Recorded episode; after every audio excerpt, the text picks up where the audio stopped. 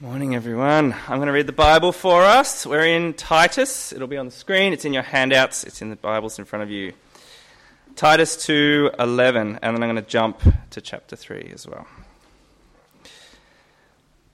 For the grace of God has appeared that offers salvation to all people.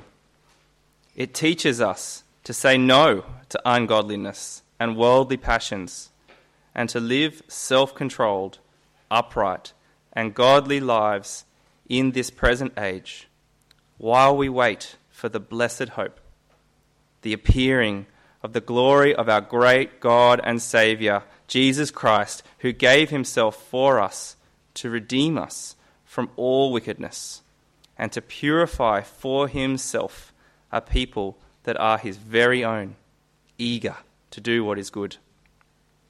And jumping to 3 3. At one time, we too were foolish, disobedient, deceived, and enslaved by all kinds of passions and pleasures. We lived in malice and envy, being hated and hating one another. But when the kindness and love of God our Saviour appeared, He saved us. Not because of the righteous things we had done, no, but because of His mercy he saved us through the washing of rebirth and renewal by the Holy Spirit, whom He poured out on us generously through Jesus Christ our Saviour, so that, having been justified by His grace, we might become heirs, having the hope of eternal life. This is a trustworthy saying, and I want you to stress these things so that those who have trusted in God may be careful to devote themselves to doing what is good. These things are excellent and profitable for everyone. Thank you, John, and good morning, everyone. It's, it's wonderful to be back with you. Uh, as Josh said, I, I have um, come back from the US after spending time there with um, my son, who doesn't live there. We went there together, um, which was a great time, although I did come back uh, with uh, a man flu. Uh, a non COVID man flu, I need to stress. I, have uh, tested many times this week. Um, so I apologise for uh, an unusually husky voice and a slightly unpleasant sniffle, um, uh, which hopefully won't distract us too much, because I, I, am really looking forward to looking at these two uh, passages together from Titus. Uh, chapter 2 and 3. So, hopefully, you've got them open there in front of you, either uh, in the Bible, if you've got that uh, with you, or just on that handout. And on the other side is uh, an outline of uh, what we're looking at together. Uh, Titus chapter 2 and 3, but I'm not going to begin there. I'm going to begin uh, with the other reading that you can see on the outline. I want to read to you a Christmas carol. That, read, that is, not sing, and I think that's best for all of us. Um, I'm going to sing a, slightly uh, less known, well known carol, uh, Psalm 126. Uh, so here it is. Uh, have a look at Psalm 126 on the page there. When the Lord restored the fortunes of Zion, we were like those who dreamed. Our mouths were filled with laughter, our, our tongues with songs of joy. Then it was said among the nations, The Lord has done great things for them. The Lord has done great things for us, and we are filled with joy. Restore our fortunes, Lord, like the streams in the Negev. Those who sow with tears will reap with songs of joy. Those who go out weeping, carrying seed to sow, will return with songs of joy, carrying sheaves with them. Now, it might be a, a long stretch, but uh, my argument is that is uh, the best carol that's ever been written.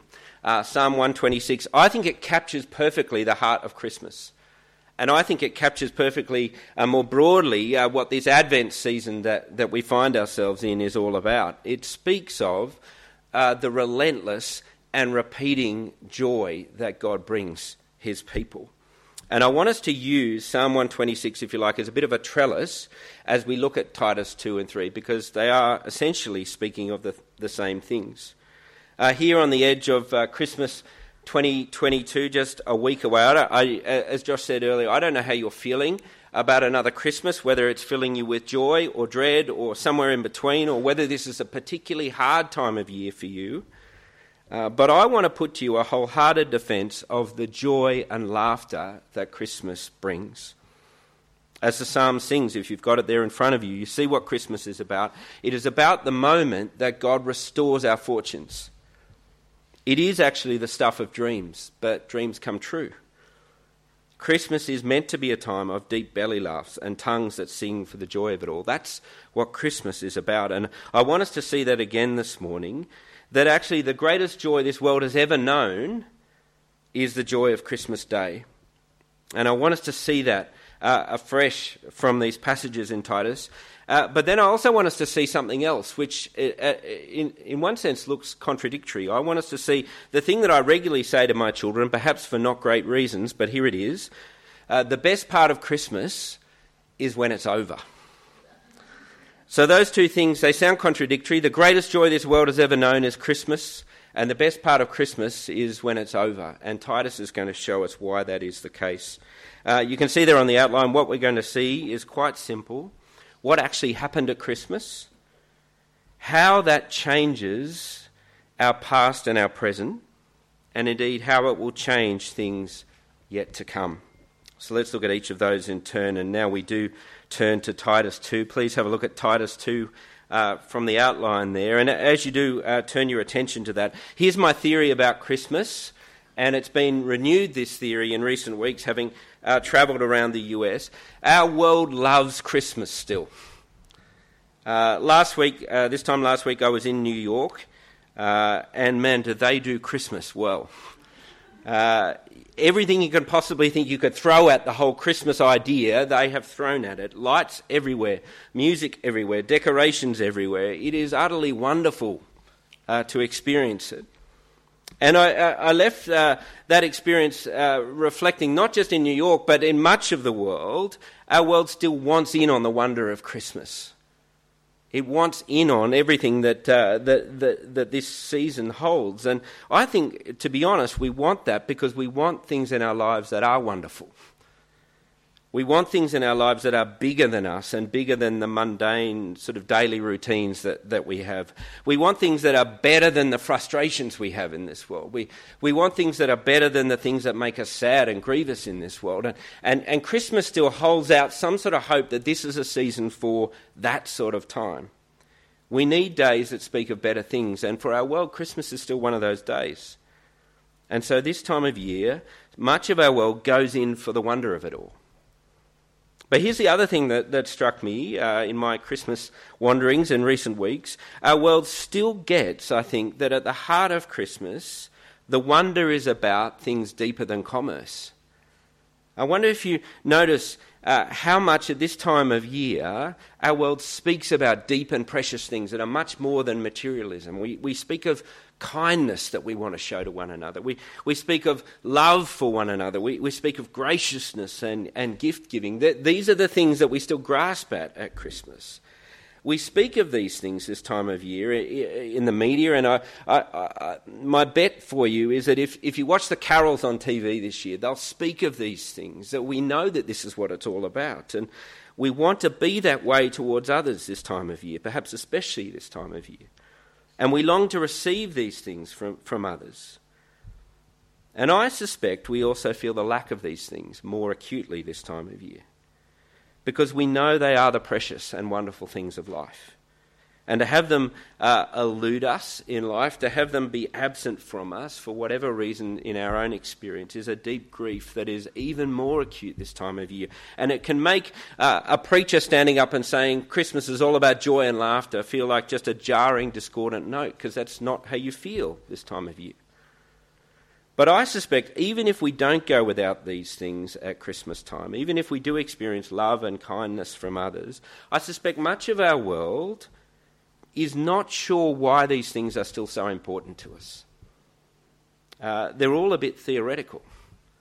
We speak of kindness, we speak of love, we speak of grace, but, but they don't actually touch down into the concrete realities of our complex lives and our complex families, and they don't change much at that level. The, these concepts and even our experience of them at Christmas is it can be all very ephemeral. It's here one day, gone the next.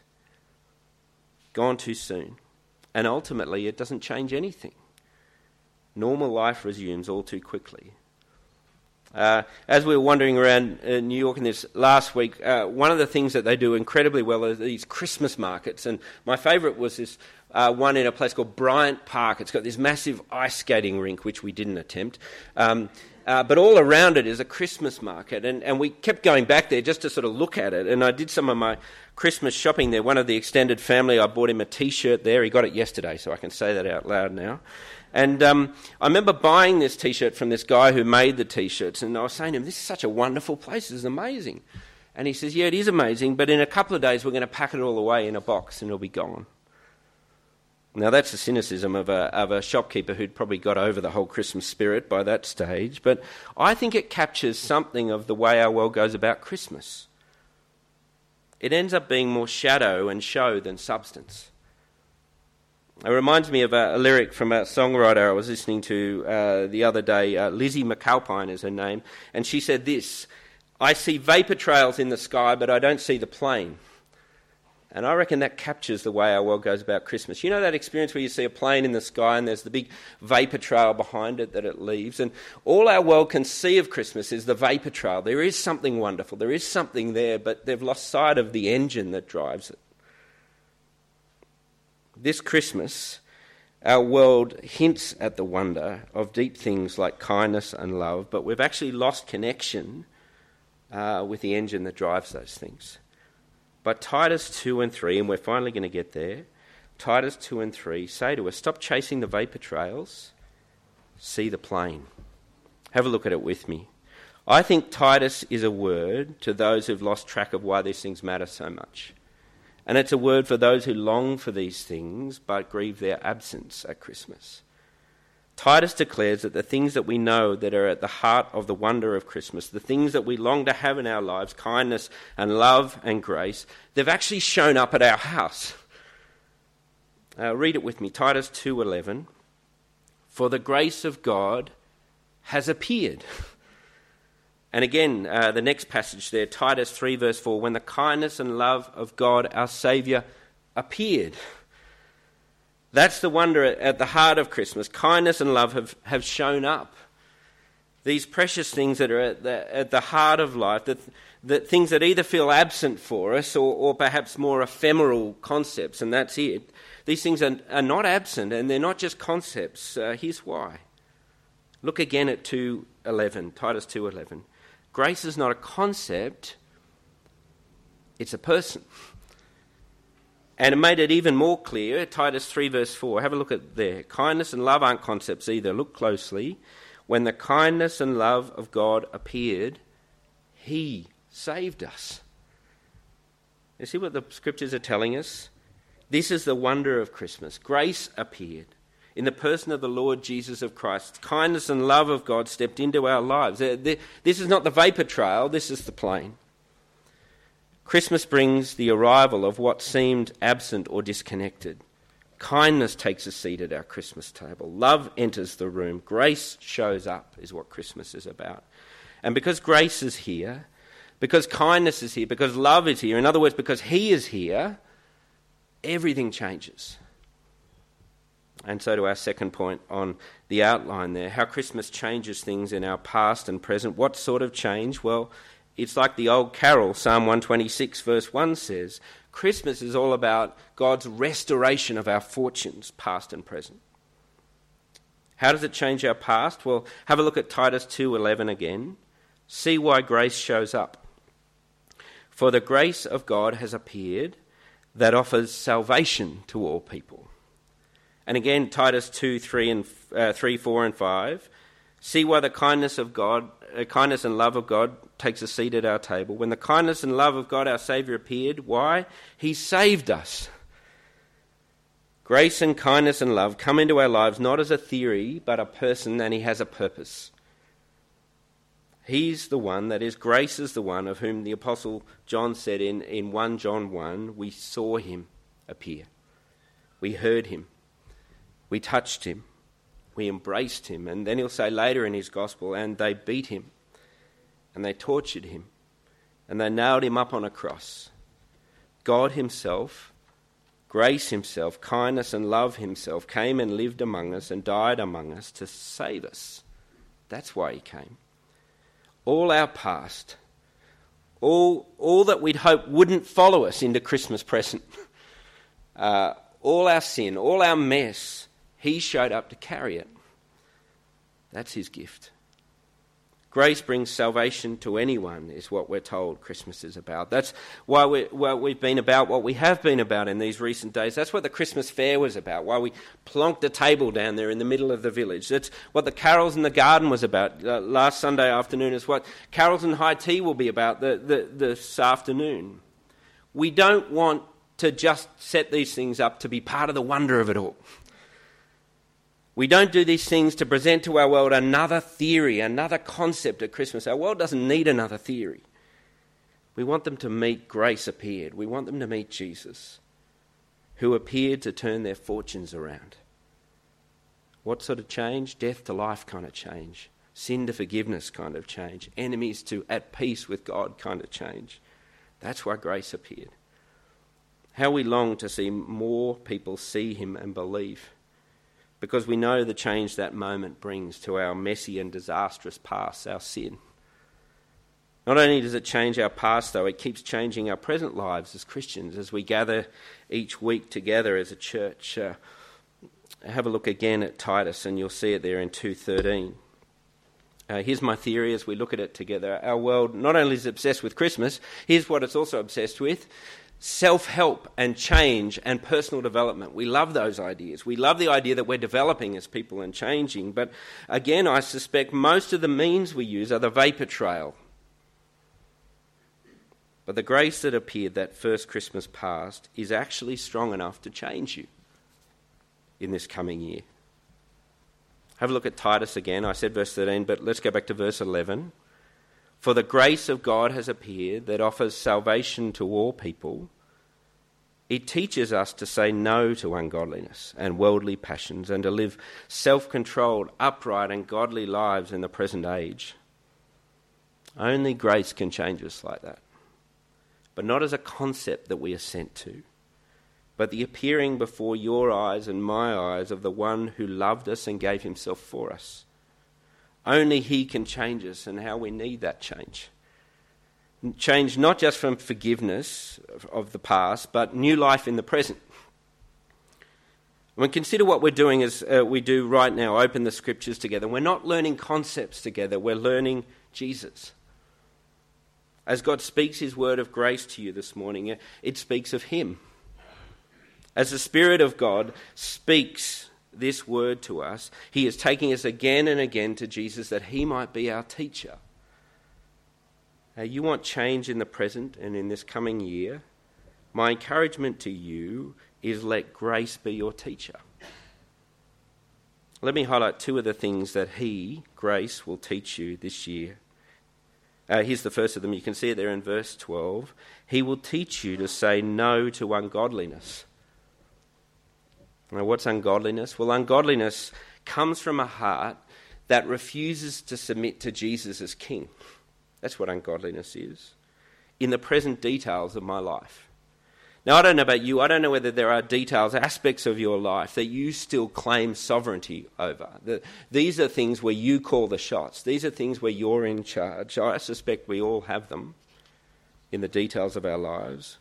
Well, here's the reality only the appearing of His grace can teach you the folly of that rebellious stance. Only the sight before our eyes of the one who loved me and gave himself for me will convince my heart to trust him and to say to him, You be king here. You take the lead here, not me. That when he calls me to change, when he calls me to trust him, when he calls me to obey, he does it for my good, for he loved me and gave himself for me. And so let grace be your teacher, not just to say no to ungodliness, but here's the other one. You see it there in verse 12 no to worldly passions. You know, if you read through the scriptures, uh, it's clear in the Bible that God wants us to be passionate people. He wants us to be driven. I wonder what drives you as you think about this year ahead. What, what, are, what are the drivers for you? What are your passions? Well, worldly passions that, that grace teaches us to say no to are, are loves, are drives all bent out of shape. That's what they are. They're the passion of a person that, well, the theologian Martin Luther said, uh, is a man curved in on himself, where our love is ultimately self focused. Our passion is ultimately self honouring, and it is ultimately self destructive. What we need is a new desire, a new love, a new passion, a new object of worship, and only the appearing again of His grace can teach me the shallow emptiness of my worldly desires. Only the appearing of His grace can lift my curved in head and heart to see that He's so magnificent so gloriously good, so kind and so loving and so gracious and so satisfying that he puts all else that I may be driven by and passionate about in this world in his shadow. Only grace has the power to loosen my grip on whatever I prize and cling to and cling to him instead. It won't be the vow to be different. It won't be a grand plan to change. It will be seeing and savouring the Lord Jesus. The grace that appeared in space and time and history the favour that came to rest on this world that first Christmas when the, when the skies were filled with a choir of angels, the grace that, uh, as he grew up, went outside the city gates of Jerusalem and walked up that lonely hill, and they nailed and hung him to a cross as the skies were then filled not with a choir of angels but darkness. The grace that with his last breath cried in victory, It's finished. That grace appearing is my teacher. He alone can tell me all I need for life and godliness, not just for my past, but even now in the present age. Uh, we have the privilege as Christians of living in the afterglow of that first Christmas, that first appearing. And what's brilliant about it, it's not like Bryant Park. It doesn't get packed away in a box at Christmas. It, it, it, the glow gets brighter the more we look at it, the more we come to see Him and savour Him, and the more change will come. Now, when, uh, when they were younger, one of my children would, uh, and they will remain nameless, uh, would always cry on Christmas Day afternoon. And uh, they'd cry because it was over. Uh, there was such anticipation, such build up to Christmas Day that uh, here we were just before bedtime and it was all done for another year and it was just heartbreaking. They wanted it back again. And uh, each year we neg- negotiate and navigate this, this scene. And uh, in one sense, I want to say in part, what they were feeling is completely right. Christmas, when you see the heart of it, when you see the plane, not the vapor trail, is to be savoured. It is, as Psalm 126 puts it, it's so much better than we could have dreamed. It's a day of kindness and love and grace and restored fortunes and dreams come true and the stuff of laughter and songs. Who wants a day like that to end? Uh, there is a sadness that something so good as the appearing of His grace, Jesus, might just be in the past. But there's something else as we come to a close that Christmas invites us to see. And again, I think Psalm 126 captures it for us. It's the, remember what Psalm 126 is doing? It's the joy of the relentless and repeating nature of the way God works in our world. Here is a psalm written by God's people, Israel, who know that God is like that. Uh, you remember their history. There they were in Egypt as slaves and they cried out to God and He restored their fortunes and they, they walked unscathed through the Red Sea and then they saw their enemies swallowed up by that sea. And what do they do? They break into songs of joy. And then they get into the promised land, but there's this season of tumult and war and attacks from people like the Philistines, and they long for rest and they long for God to be with them. And then it comes, and God is with them in his temple. And again, songs of joy. But here, as they write this song, they're writing it in exile, out of the promised land, longing to get back home. And, and do you see what they say in verses 4 to 6? Do it again, Lord. Show your love and your kindness and your grace again to us. Come again. Turn, turn the drought that we're now feeling into a stream. Turn the tears into joy. Turn the lack into plenty. They, they sing because here's what they're confident of. Their lives are bordered on one side in the past by God showing up to restore them. And on the other side of the border is their future, God promising to do it again.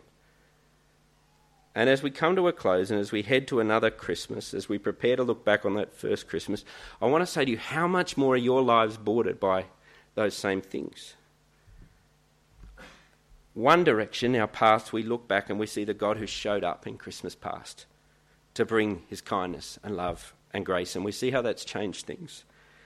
But we look forward and we call on him to do it again, and we call on him to do it because that's exactly what he's promised to do. We live in the sure hope of another advent, another appearing. Have a look at Titus 2:13 as we come to a close. We wait for this blessed hope, the appearing of the glory of our great God and Saviour Jesus Christ, who gave himself for us. In my child who would cry every Christmas Day afternoon, in one sense got it completely right and yet completely wrong. We live in the first Christmas afterglow, but we don't just look back. We look forward to something even better yet to come. And I, I do want to say, for those who heard me earlier say that Christmas is meant to be all about laughter and joy, and you look at your present circumstances and you think, you know, that's hard to muster, to be honest. You need to hear this. The best day of our lives is not in our past, it's in our future. Here's the truth the best part of Christmas is when it's over. We wait for the blessed hope, the appearing of the glory of our great God and Saviour Jesus Christ. Christian, I don't know how your present uh, days are, whether they are great or whether they are days of sadness and lack, as the psalm speaks of. But here's what you need to know our lives are bordered by the most joyful of days. We live between the appearances of His grace, between the arrivals of our great God and Saviour Jesus, and the one yet to come is even better. That's the plane. That's the engine room of deep joy. That's the reason to sing and laugh this Christmas, because it's not just in the past, it's yet to come.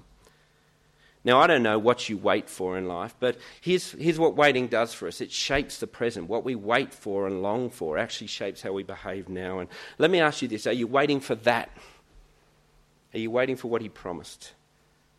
Are you waiting for your reunion with the one who loved you and gave himself for you?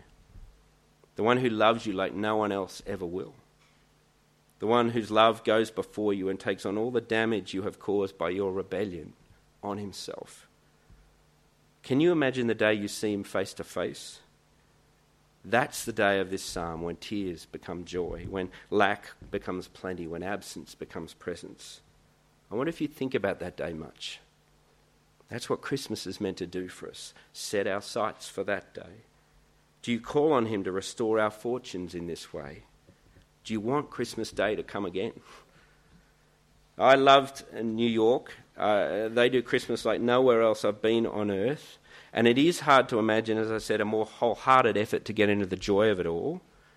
But in the end, uh, flying out over that city, looking at all the Christmas lights from a height, I, I left feeling Despite all the noise and all the music and all the colour, it was hard not to think that they were chasing at vapour trails, unable to see the plane. And so I say to you, Christian, Christmas, this Christmas, look up. Don't miss it. See the deep joys that frame your life. On one side, the grace of God that appeared and saved you. Live for the joy of that while waiting for an even greater joy that's rushing across the sky, even as we meet this morning the blessed hope, the appearing of the glory of our great God and Saviour Jesus, who gave himself for you. Let's pray together.